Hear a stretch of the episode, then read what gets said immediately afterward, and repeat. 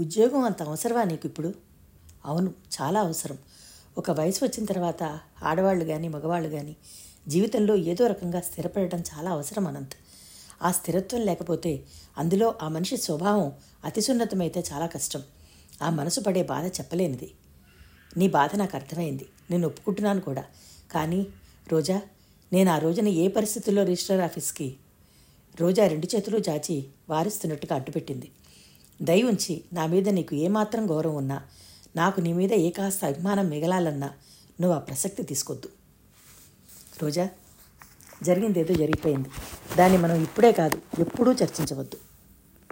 అనంత్ ఎర్రబడిన ముఖాన్ని దించుకుని నేలవైపు చూస్తూ నిలబడిపోయాడు.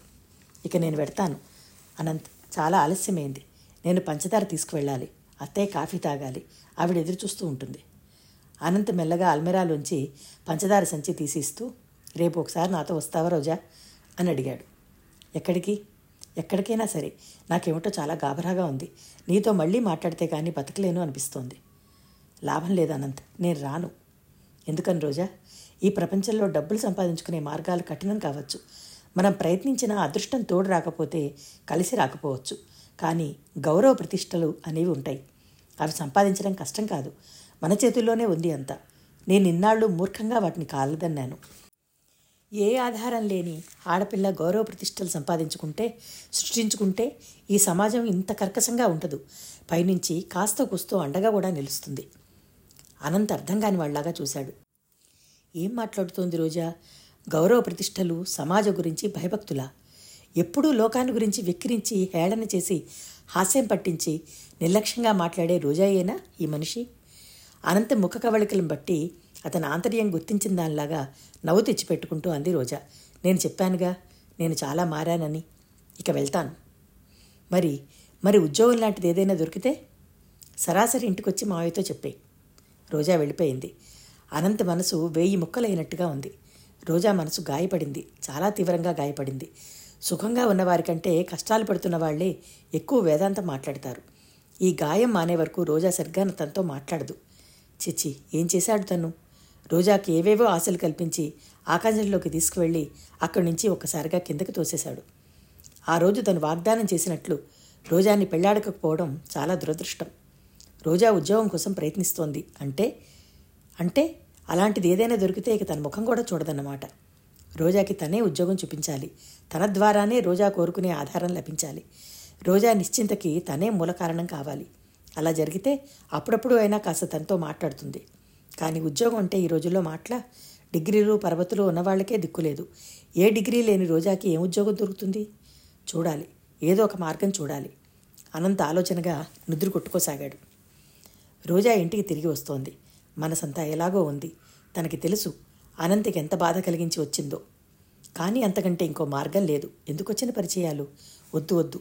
ఆ పరిచయాలు వద్దు. ఆ నలుగురు నవ్వటము లేనిపోని మాటలు అనటము వద్దు. ఇంకెవరో ద్వేషించడం అసలే వద్దు. రోజా ఈ వారం రోజుల్లో రాత్రింబవుళ్ళు ఆలోచించి చివరికి ఒక నిశ్చయానికి వచ్చింది. తన కాళ్ళ మీద తను నిలబడాలి. చందు ఆశ తనకెలాగూ లేదు. తను ఒక రకంగా స్థిరపడి ఆర్థికంగా నిలబడగలిగితే చందుని ఎలాగైనా దారికి తీసుకురావచ్చు. అంతేకాదు చందు వల్ల నష్టపోయిన గౌరవ ప్రతిష్టలు తిరిగి పొందాలి. ఎప్పటికైనా ఫలానా అమ్మాయి తమ్ముడు కాబట్టి అనుకుని సంఘం వాడిని క్షమించగలిగే పరిస్థితులు తను తీసుకురావాలి. మావయ్య ఈ మధ్య ఒక నాటక కంపెనీకి వయలిన్ వాయించడానికి ఒప్పుకున్నాడు.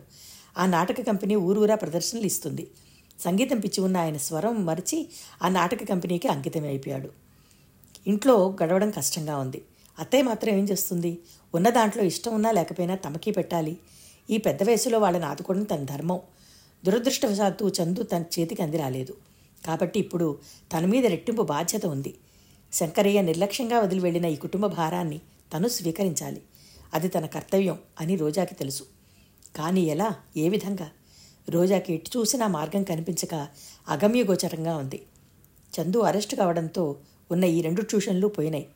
ఎంత ప్రయత్నించినా కొత్తవి దొరకటం లేదు. ఎవరి గుమ్మంలోకి వెళ్ళినా పురుగును చూసినట్టు చూస్తున్నారు. దాదాపు తమ కుటుంబాన్ని అందరూ వెలివేసినట్లుగానే ప్రవర్తిస్తున్నారు. అనంతిని ఉద్యోగం చూపించమని అడిగింది.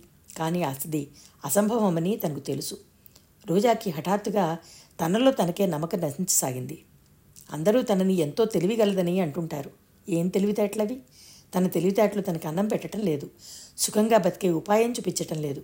జీవితంలో బలంగా ఎదురుతిన్న ఎదురు దెబ్బతిన్న మనుషులు ఎలా ధైర్య విహీనులై తమలో తాము నమ్మకం పోగొట్టుకుంటారో రోజా కూడా అలాగే అవసాగింది. అనంత్ మతిపోయిన వాడిలా ఊరంతా తిరిగి తిరిగి అలసిపోయి కాళ్ళు పిక్కుపోతుంటే చీకటి పడుతుండగా వేణుగోపాలరావు గారింటికి చేరుకున్నాడు. ఆ రోజు మధ్యాహ్నం భోజనానికి అతని ఇంటికి రాలేదు. తన కోసం లావణ్య వేణుగోపాలరావు గారు ఎదురు చూసి ఉంటారు. భోజనానికి రాలేనని తన ఆసక్తిని తెలుపుతూ కనీసం ఫోన్ అయినా చేసి ఉండాల్సింది.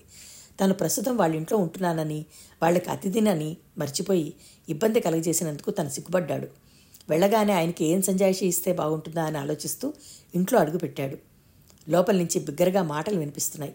ఎప్పుడు ఎవరో ఒకరు వచ్చిపోయే ఇల్లు ఎవరే ఉంటారా అని ఆలోచిస్తూ ఆయన గది దగ్గరగా వెళ్ళాడు.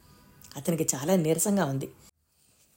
ఆయనకి ఒక్క నిమిషం కనిపించి క్షమాపణ చెప్పి తన గదిలోకి వెళ్ళిపోతే ఇక బయటికి రావాల్సిన పని ఉండదు. గదిలోకి వెళ్ళబోయిన అనంత్ అప్రయత్నంగా బయటనే ఆగిపోయాడు. లోపల నుంచి ఆయన స్వరం కఠినంగా ఆగ్రహంగా వినిపిస్తోంది. నీకు బుద్ధి లేదు. ఇక వస్తుందని కూడా నమ్మకం లేదు. నిన్న అనవసరంగా ఇంత చిన్న విషయానికి యుద్ధం చేసి ఆ వంట మనిషితో పోట్లాడి వెళ్ళగొట్టావు. ఈరోజు పని మనిషి కూడా రాలేదన్న బాధ నీకేం లేదు. ఇంట్లో చిన్నపిల్ల నోరు లేని పసిది. నూట మూడు డిగ్రీల జ్వరంతో మూసిన కన్ను తెరవకుండా పడుంటే టింగురంగా అంటూ అలంకరించుకుని క్లబ్కు బయలుదేరావు. అసలు నువ్వు మనిషివేనా? లావణ్య స్వరం ఆయనకి సమాధానంగా రెట్టింపు చికాకుగా నిర్లక్ష్యంగా పలికింది. కాస్త దానికి పక్కలు వెచ్చలబడినంత మాత్రానే మీరింత గొడవ చేయాలా? అయినా కంటికి రెప్పలా కాపాడుతూ చూసుకునే మీలాంటి తండ్రి ఉండగా నేనుంటేనేం లేకపోతేనేం? చిచి పెదవ జన్మ. ఈ బతుక్కి సరదా లేదు. నేను ఈ రోజున సరదాగా ఉందామని అనుకుంటాను. ఆ రోజునే ఏదో పీడ నాకు. పీడ కాదా మరి? నేను ఈ ఇంటి విషయాలన్నీ చూసుకోవాలి. దీని భారం అంతా నేనే మొయ్యాలి. నాకు ఇంట్లో మళ్ళీ హాయిగాని సుఖంగానే అనిపించే విషయం ఒక్కటి కూడా ఉండదు. ఎందుకొచ్చిన జంజాటం నాకిది? ఏమిటా మాట? ఈ ఇల్లు నీది కాదా? నీకు సంబంధించదా? ఆ ఎందుకు సంబంధించదు? ఎందుకు నాది కాదు? పేరుకి పనికి అంతా నాదే కానీ అవసరానికి ఒక్క వంద రూపాయలు ఇవ్వండి నాన్న అని నోరు తెరిచి అడిగితే చాలు. నేను పని పని మనిషి కంటే హీనంగా అయిపోతాను. మీరేమన్నా సరే నేను నిజం చెప్తున్నాను. అమ్మపోయిన రోజునే నేను వీధిలో పడ్డాను. ఆవిడతోనే నా సుఖం శాంతి గారాభం అన్నీ బూడిదైపోయినాయి. లావణ్య ఏమిటా మాటలు? ఉన్న మాటలే. ఆవిడ పోయినప్పుడే ఈ ప్రపంచంలో ఆవిడికి తప్ప నేను ఇంకెవరికీ అవసరం లేదన్న సత్యం తెలిసి ఉంటే ఆవిడతో పాటు నేను ఇంత బూడిదై ఉండేదాన్ని. నాకు ఆ విషయం తెలియలేదు.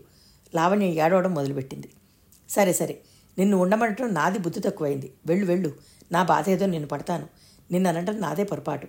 ఇదంతా నా కర్మ. మీ కర్మ ఎందుకు అవుతుంది? నా దురదృష్టం. నాలాంటి రాత పగవాళ్ళకి కూడా వద్దు. బయట నుంచి నా జీవితం చూసేవాళ్ళకి నేనే లోటు లేని దానిలా కనిపిస్తాను. ఇంట్లో చూస్తే నాకేం ఉండదు. ఎంత దౌర్భాగ్యమో. జేబురుమాల్లోకి గట్టిగా చీదేస్తూ అంది. బయట నుంచి ఈ వాదన వింటున్న అనంత్ తండ్రి కూతురు ఘర్షణ పడుతున్న ఈ సమయంలో తను లోపలికి వెళ్ళడం ఉచితం కాదో అవునో నిర్ణయించుకోలేని వాడిలా అక్కడే నిలబడిపోయాడు. లోపల నుంచి మళ్ళీ వినిపించాయి. నాలుగు రోజుల నుంచి మిమ్మల్ని అడుగుతున్నాను. కబ్ క్లబ్లో కుష్ఠవ్యాధి నివారణకు పోగు చేస్తున్న విరాడంలో నా పేరట నాలుగు వందలు చెప్పానని. మీరివ్వనే లేదు. నాకెంత తలవంపులుగా ఉంటుందో మీకు తెలియదా అమ్మ ఉంటే ఇలా చేసేదా? నాలుగు వందలు ఈ నెలలో నీకు పై ఖర్చులకి దగ్గర దగ్గర రెండు వేల రూపాయలు ఇచ్చాను. అవన్నీ నేను తిన్నానా? చీరల వాడికి ఎనిమిది వందలు ఇచ్చేశాను. మిసెస్ జోగేందర్ దగ్గర అప్పుడెప్పుడో తీసుకుని మర్చిపోయిన ఐదు వందలు ఇచ్చాను. మీరు కావాలంటే ఆవిడని ఫోన్ చేసి కనుక్కోండి. అదొక్కటే తక్కువైంది. నన్ను ఇలా వేధించడం దేనికి? మీరు ప్రయాసపడ్డం ఎందుకు? నాకు రావాల్సిందేదో ఇచ్చేసి నన్ను బయటికి పంపిస్తే పరిపోలా ఒకరికొకరు సరిపడనప్పుడు ఒకే ఇంట్లో ఉండి ద్వేషించుకునే కంటే విడివిడిగా ఉండడం చాలా మంచిది. మిమ్మల్ని వంద సార్లు అడిగాను. మళ్ళీ అడుగుతున్నాను. నన్నే హాస్టల్లోనైనా పడేయండి. విడిగా ఉంటాను. మీ ప్రాణం హాయిగా ఉంటుంది. ఇదిగో నన్ను రెచ్చగొట్టుకు. వెళ్ళు తక్షణం వెళ్ళు. ఇదిగో నీ నాలుగు వందలు ఇది మొదటే ఇస్తే ఇంత గొడవ ఉండేది కాదుగా? ఇద్దరికీ ఎంత శ్రమ తప్పేది? నేను క్లబ్లో ప్రోగ్రామ్ అయ్యే వరకు ఉండను. మధ్యలోనే వచ్చేస్తాను.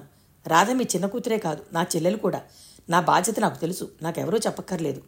లావణ్య విశ్వస బయటకు వచ్చేసింది. గుమ్మం బయట తటపటాయిస్తున్నట్టుగా నిలబడి అనంతిని చూడగానే తెల్లబోయి క్షణవాగి అంతలోనే నవ్వు తెచ్చిపెట్టుకుంటూ చూడు అనంత్ రాధకి కాస్త జ్వరం వచ్చిందని డాడీ భూమి ఆకాశం ఎలా తలకిందులు చేస్తున్నారో ఈయనకి వయసు పెరిగిన కొద్దీ చాదస్తం ఎక్కువైపోతుంది అనేసి వెళ్ళిపోయింది. అనంత్ మెల్లగా లోపలికి వచ్చాడు. రాధకి రెండు రోజుల నుంచి జ్వరంగా ఉంది. ఆ సంగతి అనంతకి తెలుసు. శీతగాలి వల్ల వచ్చిన జ్వరం అని జాగ్రత్త వహించకపోతే ఏ న్యూమోనియాకో దారి తీయవచ్చునని డాక్టర్ హెచ్చరించడం కూడా విన్నాడు. వచ్చావా? అనంత రారా. మధ్యాహ్నం భోజనానికి రాలేదే? అన్నారు వేణుగోపాలరావు. రాధ ఆయన ఒళ్ళో ఉంది. అనంత్ దగ్గరగా వెళ్ళాడు. రాధ నుదుటి మీద చెయ్యి వేణిస్తూ జ్వరం తగ్గలేదా? అని అడిగాడు. లేదు. నార్మల్ రావడానికి రెండు మూడు రోజులు పడుతుందని చెప్పాడు డాక్టర్. జ్వర తీవ్రతలో ఉన్న దా రాధ దాహం అన్నట్టు నోరు తెరిచి సౌజ్ఞ చేసింది. నీళ్ళు కావాలా? ఉండు తల్లి ఇక్కడ జగ్గులు అయిపోయినట్టున్నాయి. నువ్వు ఇలా నా బంగారు తల్లిలా దిండు మీద తలపెట్టుకుని పడుకుంటే నేను క్షణంలో లోపలికి వెళ్ళి తెస్తాను అన్నారాయన బతిమలాడుతున్నట్టుగా. క్షణ క్రితం పెద్ద కూతురి మీద విసుగుతో చిరాకుతో మండిపడిన ఆ స్వరానికి ఇప్పుడు ఈ చిన్న కూతురుతో లాలనగా మాట్లాడుతున్న ఈ కంఠ స్వరానికి పోలికే లేదనుకున్నాడు అనంత్. రాధ ఆయన ఒడిలో నుంచి తల తీయడానికి ససేమిరా ఒప్పుకోలేదు. ఎలాగమ్మా మరి? ప్రాధేయపడుతున్నట్టుగా మూతి చిన్నది చేసి అన్నారు ఆయన మీరు కూర్చోండి నేను తెస్తాను. ఆయన్ని వారించి గ్లాస్ తీసుకుని అనంత్ వంటింటి వైపుకు వెళ్ళాడు. వంటల గదిలో అడుగు పెట్టబోయిన అనంత్ క్షణంసేపు ఆగిపోయి అక్కడే నిలబడిపోయాడు. అతని కళ్ళు జుగుప్సగా చూశాయి. కనుబొమ్మలు ముడుచుకున్నాయి. అబ్బా ఇది వంటిల్లేనా ఎక్కడి వస్తువులు అక్కడ చిందర వందరగా పడి ఉన్నాయి. ఎంగిలి కంచాలతో టిఫిన్ ప్లేట్లతో కప్పులు సాసర్లతో సింక్ అంతా నిండిపోయి ఉంది. గట్టిగా తిప్పకుండా నిర్లక్ష్యంగా తిప్పి వెళ్ళిపోయిన పైపు నుంచి సన్నటి ధార్లా నీళ్ళు కారి వాటి మీద పడుతున్నాయి. గ్యాస్ స్టవ్ పక్కన కడక్కుండా ఎండిన కంచాలు మూతలు తీసి ఉన్న పంచదార డబ్బా ఉన్నాయి. కూరలు చేసిన గరిటెలు ఆ గిన్నెలోనే ఉన్నాయి. లావణ్య నిజంగా ఆడదేనా?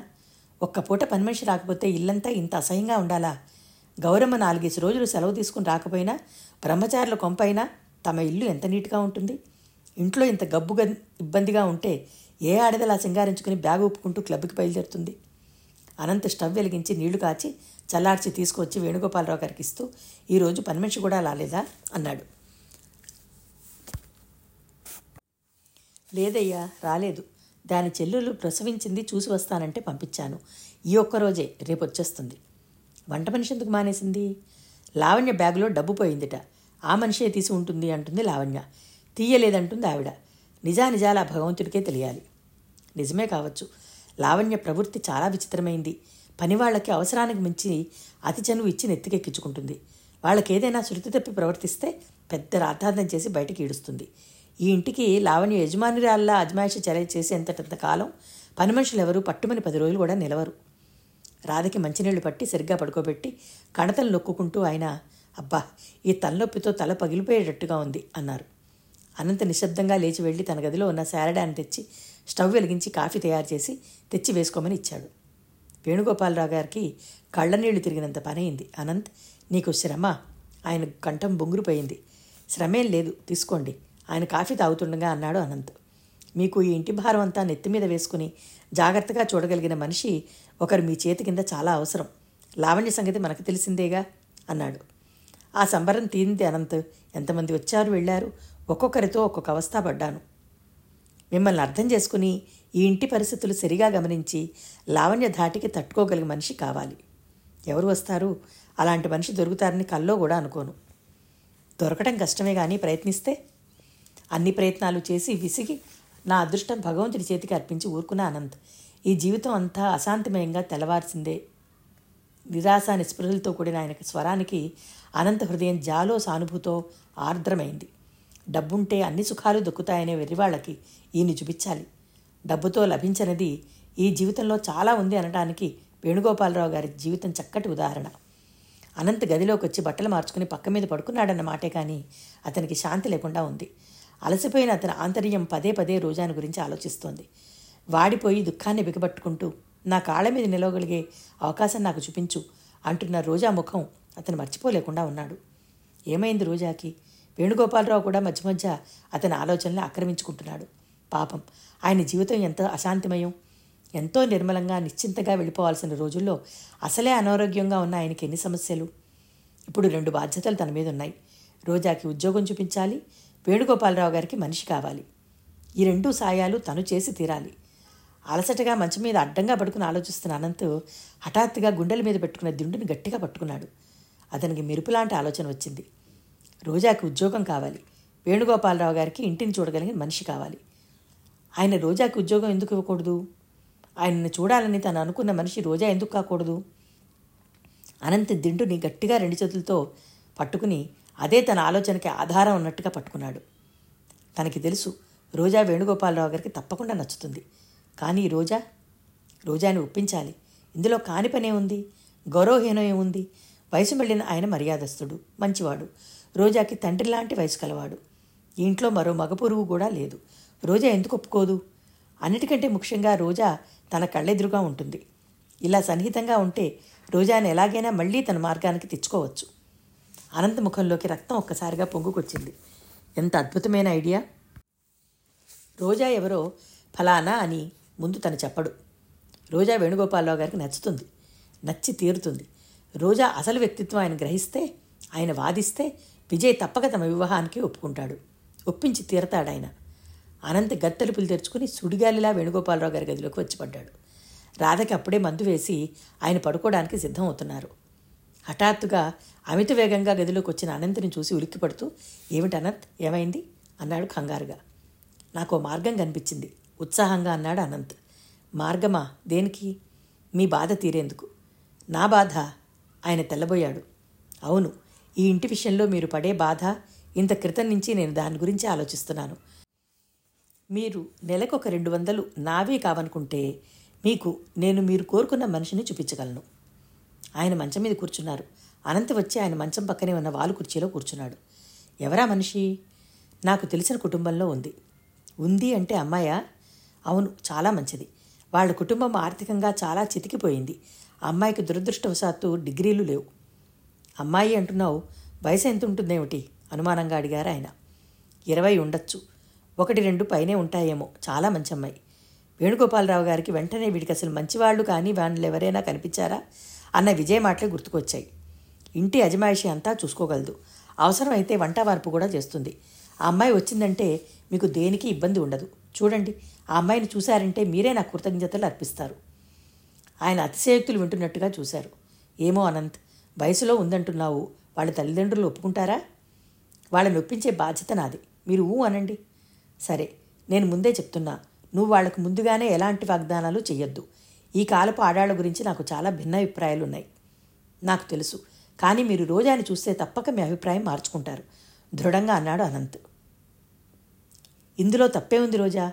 నీకు ఉద్యోగం కావాలి. ఆయనకి తన కుటుంబం భారం వహించే మనిషి కావాలి. ఏ డిగ్రీలు లేని నీకు ఏ ఆఫీసులోనూ ఉద్యోగం దొరుకుతుంది అనుకోవడం వెరితనం. నన్ను అడిగితే నీకు నిజంగా నీ కాళ్ళ మీద నిలబడాలని నువ్వనుకుంటే ఇది సువర్ణ అవకాశం నువ్వు ఏమాత్రం వివేకం ఉన్నా దీనికి ఒప్పుకుంటావు. అనంత ఆవేశంగా అన్నాడు. రోజా అతను పార్కులో కూర్చుని ఉన్నారు. అప్పటికి గంట నుంచి వాళ్ళిద్దరి మధ్య చర్చ జరుగుతోంది. రోజా అనంతతో వాదించి అలసిపోయిన దానిలా కూర్చునుంది. అనంత అలసట అనేది ఎరగని వాడిలా మాట్లాడుతున్నాడు. రోజాని ఎలాగైనా ఒప్పించాలని అతను గట్టిగా నిశ్చయం చేసుకున్నాడు. రోజా వెయ్యి ప్రశ్నలు వేసింది. లక్ష అనుమానాలు చూపించింది. అన్నిటికీ ఓపిగ్గా వివరంగా జవాబులు చెప్తున్నాడు అతను. అయినా రోజాకి నమ్మకం కుదరడం లేదు. కానీ అనంత్ మళ్ళీ ఏదో అనబోయింది. అనంత్ మధ్యలోనే అడ్డు తగిలాడు. ఈ కానీలు వదిలేయాలి నువ్వు. కాలం మారింది. ఈ రోజుల్లో ఆడపిల్లలు అనేక రకాలైన ఉద్యోగాలు చేస్తున్నారు. ఈ ప్రపంచంలో ప్రతి స్త్రీ పురుషుడిలాగానే ఆర్థికంగా స్వతంత్రం సంపాదించుకోవాలి రోజా. తన బరువు బాధ్యతలు తనే చూసుకోగలిగినప్పుడు మనిషిలో తనలో తనకి ఒక విధమైన నమ్మకం ఏర్పడుతుంది. వ్యక్తిత్వంలో హుందాతనం వస్తుంది. స్వయంగా సంపాదించుకోవాలనుకున్నప్పుడు నీతిగా నిజాయితీతో చేసే పని ఏదైనా అది గౌరవప్రదమే. ఏదైనా శరీర కష్టమే. ఈ కష్టాన్ని గురించి ఎక్కువ తక్కువ అనే భేదాలు సమసిపోవాలి రోజా సమాధానం చెప్పలేదు. ఒక చెయ్యి వెనక్కి ఆనించి దూరంగా చూస్తూ ఆలోచిస్తూ కూర్చుంది. ఆంతర్యం నిండా అంతులేనన్ని సందేహాలు చెప్పలేనంత భయం. మస్తిష్కం నిండా కోటి ఆలోచనలు పిల్లచేపల్లా ఎగిరెగిరి పడుతున్నాయి. తను ఉద్యోగం చేయాలని తన కాళ్ళ మీద తను నిలబడే స్వశక్తి సంపాదించుకోవాలని నిశ్చయించుకుంది. నిజమే. కానీ అసాధారణంగా విపరీతంగా ఉన్న ఈ ఉద్యోగం అంటే రోజాకి భయంగా ఉంది. ఈ దేశంలో ఏ ఆడపిల్ల ఇలాంటి ఉద్యోగం చేయటం లేదు. రెండు వందల రూపాయల ఆశని కలిగిస్తూ తమ వైపు రమణమని కవ్విస్తున్నాయి. కానీ వివేకం విచక్షణా జ్ఞానం ముందు చూపు వెనక్కి లాగుతున్నాయి. తనకు అసలే పరాయి వాళ్ళతో అంతగా మాట్లాడడం రాదు. అలాంటిది ఇంకోళ్ళ ఇంటి పరువు బాధ్యతలు వహించడమా? అనంత్ అక్కడ కష్టం ఏమీ ఉండదని వాళ్ళు చాలా మంచివాళ్ళని ఆ ఇంట్లో పనివాళ్ళ మీద అజమాయిషి మాత్రమే చూడటమని ఇలాంటి ఉద్యోగాలు విదేశాల్లో ఎంతోమంది ఆడపిల్లలు సర్వసాధారణంగా చేసేస్తారని ఏవేవో చెప్తున్నాడు. విదేశాలు వేరు వాళ్ళ పద్ధతులు వేరు వారి ఇచ్చిపుచ్చుకునే మర్యాదలే వేరు. ఒకరి వ్యక్తిత్వానికి మరొకరిచ్చే ఆ విలువ చాలా అపురూపం. అదిగాక విజయ్ అక్కడుంటాడు. వేణుగోపాలరావు గారికి చాలా సన్నిహితుడని అనంత్ చాలాసార్లు చెప్పాడు. విజయ్ గుర్తుకొస్తే చాలు. రోజా గుండెలు అప్రయత్నంగా విషాదంతో ద్వేషంతో నిండిపోతున్నాయి. అనంత్ అక్కడ మీ విజయ్ ఉంటాడు. అనుమానంగా అనబోయింది. అనంత్ మధ్యలోనూ తించేశాడు. నాన్ సెన్స్ విజయ్కి సమాధానం చెప్పలేని అశక్తురాలివి నువ్వంటే నేను చచ్చినా నమ్మను. విజయ్ కోసం బంగారం లాంటి అవకాశం చేచేతులుగా విడుచుకునే మూర్ఖురాలివా నువ్వు? నువ్వు నీ మనసులో లేని పిరికితనం నటించుకు రోజా. నీకు విజయ్ కాదు. విజయ్ తాతన్నా ఆ తాతని పుట్టించిన దేవుడన్నా నీకు భయం లేదు. ఆ సంగతి నాకు తెలుసు.